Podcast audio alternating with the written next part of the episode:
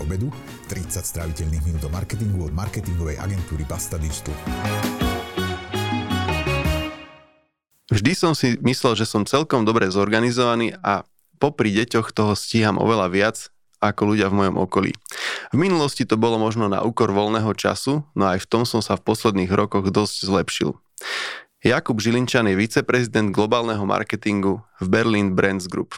BBG je raketovo rastúca firma s vyše tisíc zamestnancami po celom svete a stovkami miliónmi eur získaných investícií. Jakub odchádza z práce o štvrtej. Zvonka vyzerá jeho rovnováha medzi prácou, rodinou a voľným časom priam dokonale. Ako to robí? Sledujete reláciu marketing obedu a odoberať ju môžete vo vašej obľúbenej appke, napríklad Apple Podcast, YouTube alebo Spotify. Moje meno je Jan Laurenčík a som z Basta Digital. Jakub, vítaj v relácii Marketing obedu. Ďakujem pekne. Ja som sa s tebou chcel pôvodne baviť na tému, ako sa robí marketing pre veľa trhov, pretože ty robíš, riadíš marketing v Berlin Brands Group a vy ste ne, neviem, či to môžem povedať tak, že ste e-commerceový gigant, ale asi to je pravda, nie? V týchto našich končinách. Je to e-commerce aj e, direct to consumer, ešte takto sa snažíme profilovať, lebo e-commerce je tá časť shopová a my sme veľmi silní aj na Amazone, čiže celkovo by som to zahrnul ako výrobca a priamy predajca tých e, vecí, ktoré si vyrábame. Môžeš špecifikovať bližšie, že akých vecí, ak niekto Jasne. náhodou nepozná e, vaše projekty alebo značky? Jasné, tak Berlin Brands Group je skupina, ktorá má pod sebou desiatky značiek, niektoré z nich sú nami priamo vyvinuté, niektoré sú už akvirované našou spoločnosťou.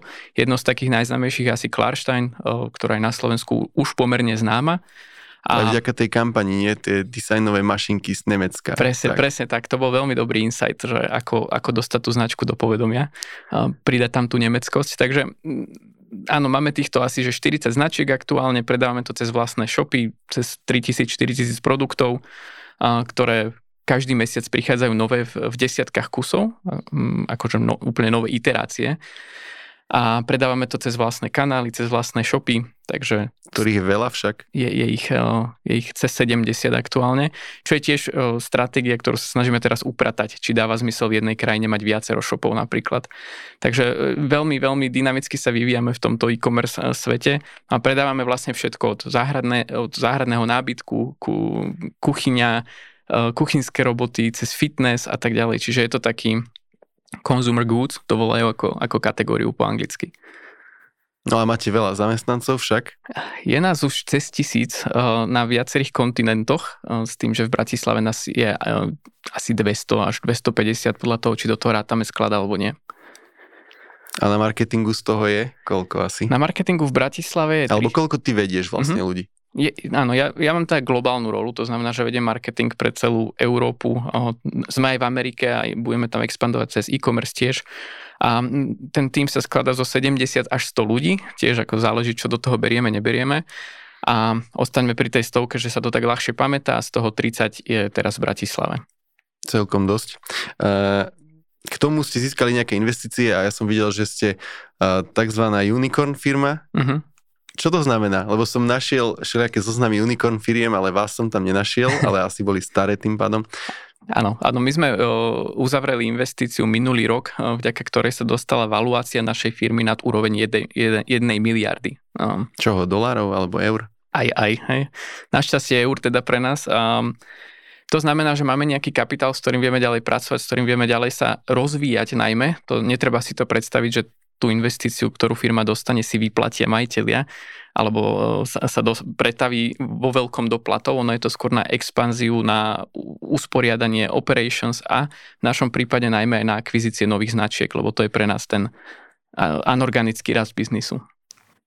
Čiže znie to ako sen a k tomu si otec. Áno, to je tiež sen. Ko- koľko máš detí? Uh, dve. A ešte som videl, že študuješ MBA vo Viedni, alebo už si skončil? Áno, áno, no, akurát píšem záverečnú prácu, to je tiež e, veľký zážitok popri všetkom, čo sa deje vo svete.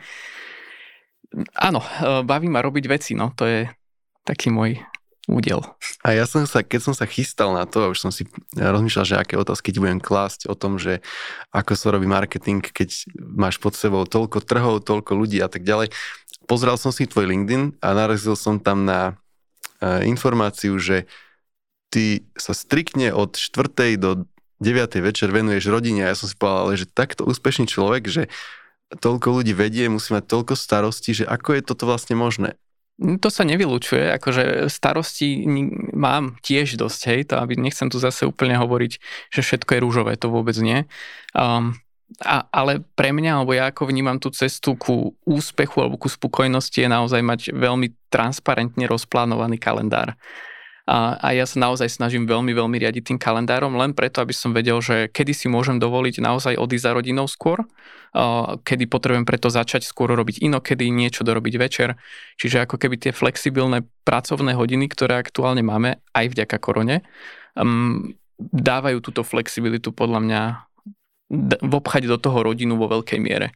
A kedy si na toto prišiel? V akom veku? Si, v, v minulosti si robil v Google. Áno. Ne, nemusí to mať samozrejme na to žiaden vplyv, ale kedy toto si objavil takúto vec, že musíš mať pekne, striktne naplánovaný kalendár? Ja som ešte, ešte pred Googlem uh, robil programátora a mali sme teda spravenú vlastnú firmu, kde tiež máš nejaké meetingy a niektoré pracovné sloty, kedy potrebuješ programovať, čiže ja si myslím, že už počas strednej školy som veľa pracoval s kalendárom, um, ale do takej akože absurdnej roviny sa to dostalo až teraz tieto posledné, posledné mesiace. Ale vždy mi to prišlo tak, že čo si nezapíšem, tak buď si na to nespravím čas, alebo proste na to zabudnem. A to je ľudské, keď máš veľa toho na stole. Dá sa ti fungovať s ľuďmi, ktorí v tomto fungujú trocha inak ako ty? To znamená, že napríklad nechajú iných ľudí, nech im akože v úvodzovkách plánujú ten čas, pozývajú ich na nejaké meetingy a mm-hmm. tak ďalej, potom sa im celý pracovný deň vyplní, tie veci, čo chceli stihnúť, nestihli. Mm-hmm. Dokážeš fungovať v pohode s takými ľuďmi? Do, dokážem, samozrejme. Akože ak je, ide o to, že my dvaja sa máme nejako stretnúť, tak potom samozrejme mi viac vyhovuje, ak máme stanovený termín, že pošli mi to do kalendára. Ten človek má výhodu, že má väčšinou úplne voľný kalendár a ja mám tú výhodu, že tam mám proste blokované aj e, priestory na meetingy alebo na prácu, čiže ako keby vieme sa tam zladiť a ja sa nesnažím tlačiť moju pravdu na nikoho iného. Ale ty máš slot na meetingy, ak sa nemýlim, po obede. Väčšinou, áno. Inak keď som si potom uvedomil, že som ťa pozval na nahrávanie tejto relácie a som si povedal, že vlastne som ti narušil ten focus time, že ty máš, to máš do obeda, nie? Áno, snažím sa, ale toto je akože dobrá fokus téma tiež pre mňa, takže hovorím takto, že chcem povedať, že všetko, čo sa tu bavíme, nie je také, že 100% dodržiavané. Každý deň končím o 4. Nie. Hej. E, som veľmi rád, keď končím o 4. 4.30, niekedy o 5. Proste je tam taká flexibilita, s ktorou sme všetci OK, aj v rodine, aj ja, aj vo firme, lebo vieme, že veci sa budú diať bez ohľadu na to, že či som zapnutý online niekde do 9 to 5. Dobre, ale keby niekto ti chcel dať meeting v čase, ktorý ty na to nemáš, tak ho upozorníš alebo poprosíš alebo povieš, že či by to nemohlo byť v čase, keď ty na to čas vyhradený máš. Tak, tak ja to akože aj aktívne odmietam meetingy aj od ľudí, ktorí sú buď v mojom týme, alebo nebuď aj nadriadení, eh, keď, keď eh, sa snažíme stretnúť napríklad po piatej, čo už je pre mňa no-go práve kvôli rodine, takže tam sa to snažím manažovať. Hovorím, že 2 zo 100 sa mi to nepodarí. Není všetko 100%. Um, napríklad aj piatky sa snažím aktívne odmietať, aby som mal taký čas na naozaj inovatívne myslenie, čiže podarilo sa nám to aj do firmy inak pretlačiť. Není to podľa mňa nič nové, žiadna raketová veda, že máš nejaký deň bez, bez meetingov v čo najväčšej miere. Pre nás všetci to... jeden alebo každý iný? Práve, že musíme mať všetci jeden, lebo keby mal každý iný, potom ti aj tak píšu, keď im to vyhovuje, ale ty máš ten svoj deň voľný, takže u nás sú to piatky, je aj taký prieskum, ktorý hovorí o tom, že keď máš ten piatok kvázi voľnejší, inovatívnejší, tak je to dobré, lebo potom ešte cez víkend ti dochádzajú dobré myšlienky, ktoré dokážeš buď zapracovať, alebo proste do pondelka vstupuješ e, s, s lepšou hlavou. Jasné. Zdá sa, že tvoja rovnováha medzi prácou, rodinou a voľným časom je na veľmi dobrej úrovni. A čo sú podľa teba také základné kamene úspechu, že sa ti to podarilo? Podľa mňa si to uvedomovať jednak, e, lebo nejde o to e, robiť veľa, robota stále bude pribúdať. Či skončíš so, s prázdnym inboxom o 4, tak o 5 už nebude proste prázdny. Takže ono to treba len akceptovať, že to není, že cesta je cieľ v tomto. Um, no a potom podľa mňa byť aj striktný voči sebe. Hej, hovorím, že ja by som o 4.30 ešte stále o 5. vedel robiť veci, ktoré ma bavia v robote ale proste máme nejakú dohodu v rodine, že uh, skúsime byť vtedy spolu, až kým nejdu mali spať. Keď sa podarí, idem ich uspať, keď nie, uspáva manželka napríklad a keď idú spojíme o 8 lahnúť, tak zase o 8 do 9 do 10 mám ďalší, ďalší slot, kedy viem dorobiť veci. Uh-huh. A ja som na tvojom LinkedIn videl aj iné veci, ktoré si písal si to tam v angličtine, dúfam, že som tomu správne porozumel, ale zdalo sa mi, že to považuješ za dôležité. A bolo to prísne plánovanie, to bola jedna vec a druhá vec bolo, že, že lepšie hotové ako perfektné. Presne. A že sú to tiež podľa teba dôležité veci? To je, to je niečo, čo som sa naučil až e, s odstupom času. Ja som bol veľký perfekcionista počas strednej školy a možno aj vysokej by som povedal. Ehm, čo je na jednej strane super, na druhej strane e, si dávaš očakávania na seba, ktoré sú obrovské a zväzuje ti to ruky. Čiže a to, to aj moja stará mama hovorievala, hej, že, že nič vo svete nebude fungovať na 100% tak, ako chceš. A vtedy ja som tomu nechcel veriť, keď som mali, lebo ja som bol ten mladý nadrajvovaný, prečo by to nemalo byť ako ja chcem. A, a potom som si uvedomil, že e, starka už vtedy používala paretovo pravidlo 80-20, hej, že byť spokojný vlastne ako keby s 80% úspechom, keď si do toho investoval pomerne málo energie. Um, takže toto je také niečo, čím sa snažím riadiť, aj keď poslednú dobu musím povedať, že z 80-20 sa presúvame už na oveľa menšie percenta, ktoré znamenajú, že aj to je super, že keď sa to dosiahne na 60% povedzme, hej. Že aktuálny svet nám veľmi nedovoluje byť podľa mňa perfekcionista. Mm, a toto, a ako sa ti to darí raziť v celej firme? Si ty ten, čo to tam drivuje, alebo jeden z tých inšpiratívnych, alebo máš tam podporu Hej. naprieč firmou? Myslím, že celá firma je na to nejako nachystaná, že vieme, že veci nebudú perfektné a e, tých, ktorých to trápi, tak proste ich to bude trápiť a buď odídu, ak sa ne, neprispôsobia, um, alebo sa prispôsobia a tam sa teda snažíme naozaj pomáhať, že vysvetliť tým ľuďom, kedy je OK už tú prácu odovzdať, napríklad na PowerPoint slide, kedy si už doručil tu, ten message, ktorý potrebuješ a kedy potrebuješ sa hrať s farbičkami, pixelmi a tak ďalej. To už ten, ten uh, poslucháč až tak nevníma, či tam máš petičku správne, v správnej farbe a fond veľkosti. Aj keď ja si na tom stále nechám záležať, uh, proste je to pre mňa dôležité, ale do určitej miery. Veľa ľudí uh, má takú nočnú moru z toho, keď, keď, sa ma, keď, majú, keď sa majú vrátiť z dovolenky, lebo to uh-huh. je mhm. častokrát tá situácia, že človek povedzme, že dva týždne oddychoval, ale vráti sa, neviem, 85 mailov, uh, všetko treba vybaviť, pár dní sa dávajú ako keby dokopy z toho, že uh, úlohy a tak ďalej, všetky tie veci, ktoré ako keby boli zameškané. No a ja som videl, že, že ty máš uh, také, také pravidlo, alebo ako tak môžem nazvať, že že zero inbox, keď ideš na tú dovolenku, ale aj keď sa vrátiš. Uh-huh. Ako si to dosiahol? Hej, Zero Inbox, keď idem na dovolenku, je, je taký dobrý reminder, že niečo mi tam už sedí 3-4 mesiace, no tak asi sa k tomu nedostanem. Buď, bu, buď to zavriem, alebo si to dám do kalendára na nejaký čas, aby som sa k tomu dostal, ale tým pádom akože dám to preč z inboxu. Zavriem znamená čo, že... Uh, nereagujem, neriešim, hej, že, akože, zareagujem, že sorry, neriešim. Tak. Hej, že je to proste vec, ktorú aktuálne nepovažujeme za prioritu. Neviem si na to nájsť čas a tak ďalej. To môžeš povedať internému človeku, môžeš to povedať aj externému alebo nadriadenému? Ide ale... o manažovanie očakávaní. Vieš, každé, každé sklamanie je o tom, že máš iné očakávanie od výsledku. Takže tam si len treba otvorene napísať, prečo sa tomu nebudem venovať teraz, ale zapíšme si za pol roka napríklad. No a počas tej dovolenky je to také radikálne riešenie, ale um, ja som si nastavil vlastne out of office uh, e-mail, ktorý hovorí o tom, že, že uh, k tomuto mailu sa určite nedostanem a, a dokonca ho mážem automaticky. Hej? A ak je naozaj dôležitý, aby som sa k nemu dostal, keď sa vrátim z dovolenky, prosím ťa, prepošli mi ho z high priority hej, aby sa mi tam naozaj usalašil v tom inboxe. Zároveň mám na túto higher priority nastavených niektorých ľudí z firmy, väčšinou môj nadriadený CEO a tak ďalej, alebo ľudí, ktorých naozaj nepotrebujem, aby som im na niečo neodpísal, hej, alebo aby som nejak, nejakú správu prehliadol. Takže a vďaka tomuto si ti akože automat prema, premazáva maily, 100-200 mailov počas dovolenky a vrátiš sa do inboxu, ktorý dobre není zero, ale je tam 6 prioritných vecí. a začínaš tam, kde si skončil, lebo presne to není fér, akože vrátiť sa z dovolenky a mať z toho túto nočnú, nočnú moru.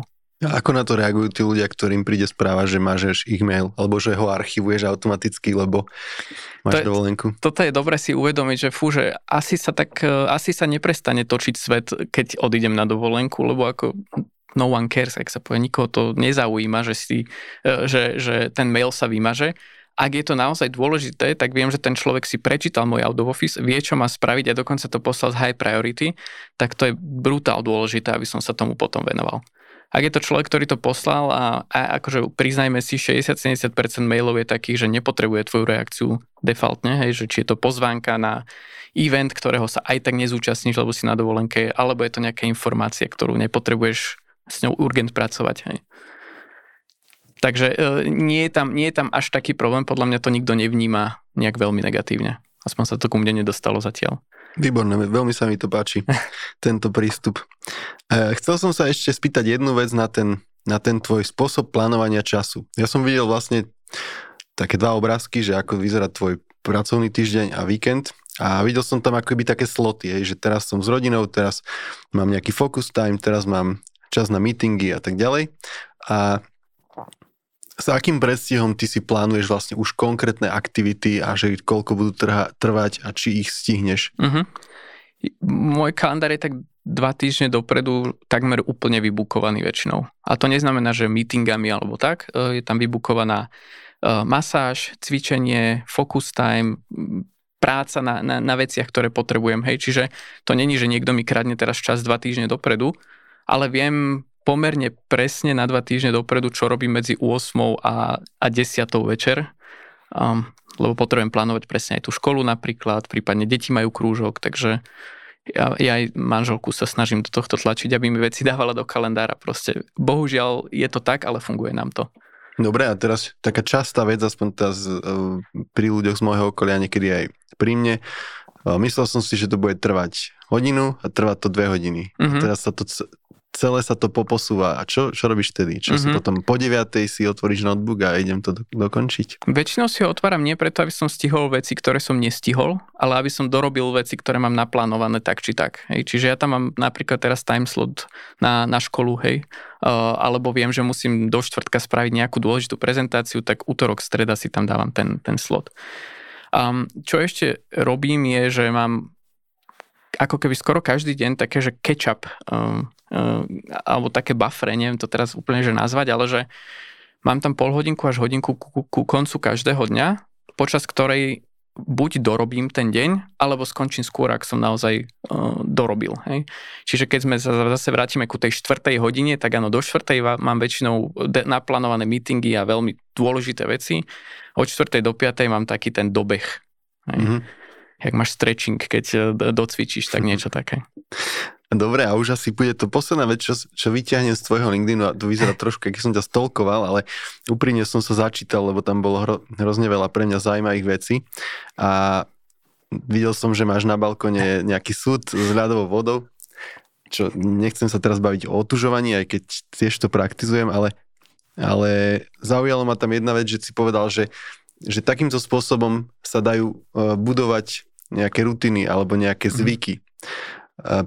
Spomínal si, že, že to, aby si si vy, z niečoho vytvoril nejakú, nejakú rutinu, takže je dobré, keď odstraníš všetky možné prekažky, čiže je super mať tú kaďu alebo tú, ten súd na balkone, lebo nemôžeš mať, sa vyhovoriť, lebo to máš akože na 5 minút, aby si potom sa tam namočil a tak ďalej a tak ďalej. Prečo sú tie rutiny vlastne dôležité? ak chceš niečo dosiahnuť, musíš preto niečo spraviť. Takže a, a tá rutina je o tom, že ak si to proste nenaplánuješ, tak tvoja uh, mysel alebo tvoje odhodlanie je väčšinou silnejšie a prehovorí ťa nerobiť to. To sú opäť výskumy, akože tiež to nie je niečo, na čo som ja prišiel. Už vo Forbes, kade tade sa o tom píše, že aj keď chceš chodiť cvičiť, tak proste máš nastavený ten budík, s ktorým nehýbeš a máš veci priamo v aute, aby sa nemohol vyhovoriť odstrániť každú jednu túto prekážku naozaj pomôže k tomu, že áno, není výhovorka. Uh, máš nejaké príklady takých pracovných rutín, že toto sú fajn také mimopracovné, čo si spomenul, a mhm. pracovné, mm-hmm. Jasne. ktoré praktizuješ? Ono, ono je to ako, môže to znieť až veľmi jednoducho, ale napríklad aj obed. Hej? je, je rutina, je niečo, čo mám vybukované v kalendári a nechcem, aby mi s tým niekto hýbal. Akože reálne sa snažím odmietať tie meetingy, lebo je pre mňa dôležité si oddeliť ten deň. Presne, ak si hovoríš, do obeda mám akože viac focus time, po obede skôr meetingy, lebo mi to tak vyhovuje. A je to pre mňa taký predelovák. Hej. Ďalšou rutinou je to, eh, jak som spomínal, ten stretching po práci, tá hodina, že, že naozaj zase nejaký placeholder v kalendári, ktorým sa snažím riadiť.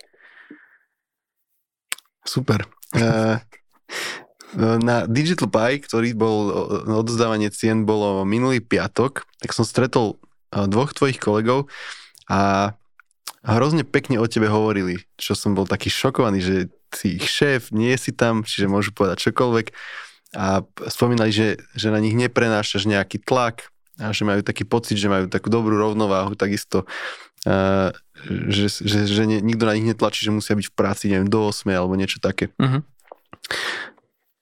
Uh, naučil si ich aj toto, čo ty si dokázal so svojím, so svojím work-life balance? Uh-huh. Tak oni sú platení za to, aby pekne o mne hovorili. a nesrandujem. Akože myslím, že sme si tam našli veľmi dobrý uh, vzťah, ktorý je priateľský do určitej miery a podľa mňa toto je také akože dôležité si vo firme povedať, že kde už uh, je to priateľstvo deštruktívne na, na pracovnom prostredí a pokiaľ je to stále ten, pokiaľ nám to pridáva ten benefit. No a ja si myslím, že my tam máme akože vybudovaný veľmi veľký, veľ, veľkú dôveru medzi sebou mm, a to potom naozaj pomáha v tom, že oni vedia, čo ja od nich očakávam, ja viem, že sa na nich môžem spolahnúť a preto nikto na nikoho nedáva tlaky. Není všetko rúžové um, aktuálne v tejto dobe. A som naozaj prekvapený, že to povedali, že, že na, ne, necítia prenášanie tlakov, lebo ja s tým bojujem a naozaj sa to snažím akože redukovať a teda veľmi pre mňa prekvapilo, že to oni tak vnímajú. Um, takže he, vieme sa na seba spolahnuť aj keď hajrujem ľudí, tak je to o tom, že chcem tam mať expertov lepších v témach, kto, ako som ja. Ja sa chcem od nich učiť a zároveň proste je tam nejaká chémia, ktorá musí fungovať. A ak toto tam je, um, tak potom sa vieme na seba spolahnuť. Ja viem, že ten človek nemusí sedieť e, v robote do 8, niektorí chodia z ofisu o 3 a je to úplne OK, lebo viem, že do deadlineu bude spravené to, čo, na čom sme sa dohodli. A ak nebude, je tam objektívny dôvod vysvetlený vopred. Takže to je taká tá spolupráca e, založená na dôvere. Dobre, a odpovedal si aj na niečo, čo som sa ťa nepýtal, ale mm-hmm. neodpovedal si na to, čo som sa ťa pýtal. Politik.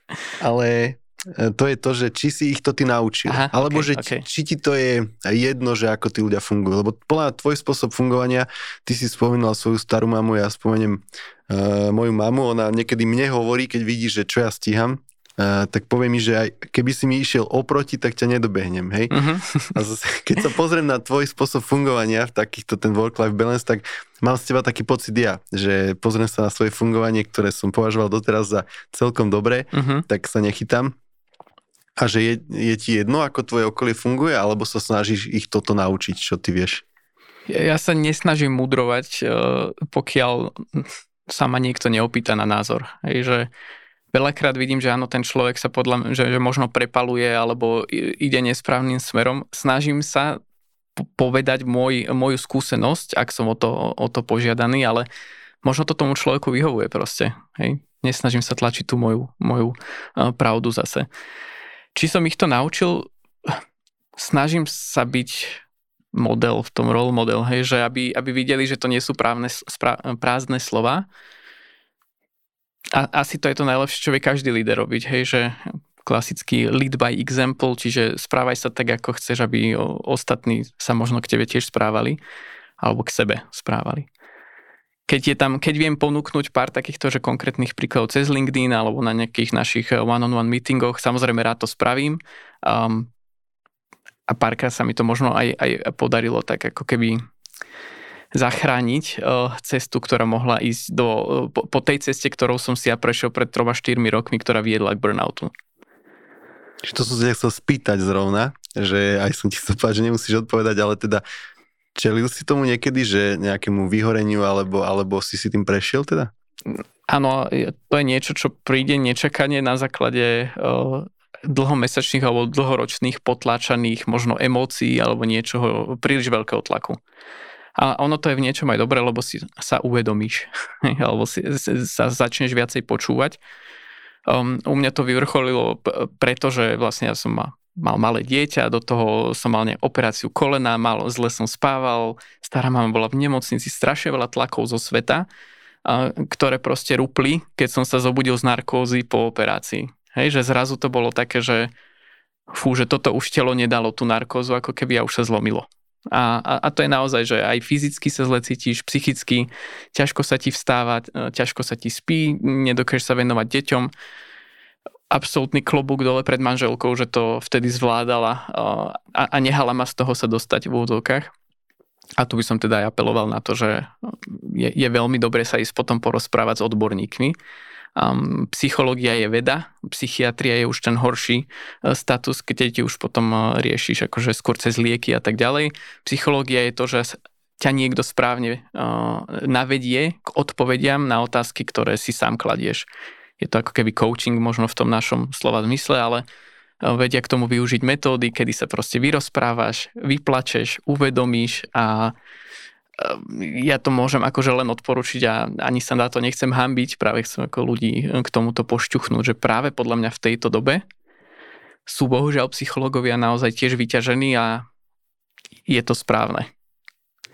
A ten spôsob tvojho fungovania, uh, máš pocit, že ti že ťa tomu v budúcnosti ochráni, keďže máš to takto pekne rozdelené a vyrovnané, máš tam nejakú mieru rovnováhy medzi rodinou, prácou, voľným časom? Do určitej miery, ale zase by som to vzťahol k tomu burnoutu a následným eh, terapiám, nazvime to, ktoré viedli len k tomu, že kto na mňa dáva najväčší tlak som ja sám a je dobre si to uvedomiť a je dobre počúvať sa, keď už cítiš, že to, je, že to ide príliš ďaleko. A to je niečo, čo som sa podľa mňa naučil len vďaka tomu, že Teraz je proste OK, keď niekedy večer si nesadnem k tej škole, alebo proste nejdem striktne podľa toho kalendáru, lebo zase sám na seba by som si dával ten tlak. Je to pre mňa dobré vodítko, ale niekedy sa viem stopnúť, keď už je toho veľa. Čiže nemáš problém ísť spontánne, neviem, s niekým na pivo alebo niečo? Je to akože, hej no, chcel by som byť spontánnejší, tak by som to povedal. Kamaráti si veľmi často robia srandu, že my musíme spolu plánovať mesiac dopredu, ak sa chceme stretnúť. Um, ale snažím sa, hej, občas tá spontánnosť je, je veľmi oslobodzujúca. A nie je mi to vlastné, priznávam. Super, Jakub, veľmi inšpiratívne pre mňa. Moja posledná otázka na teba je, že čo si dáš dnes na obed? Verím, že ho máš naplánovaný. To som chcel povedať, že mám naplánovaný bloker na obed, to znamená, idem sa v prvom rade asi dobre prejsť do mesta a niečo, čo ma tam eh, osloví, si spontánne uh, asi dám. Ďakujem pekne, Jakub. Ďakujem pekne za pozvanie.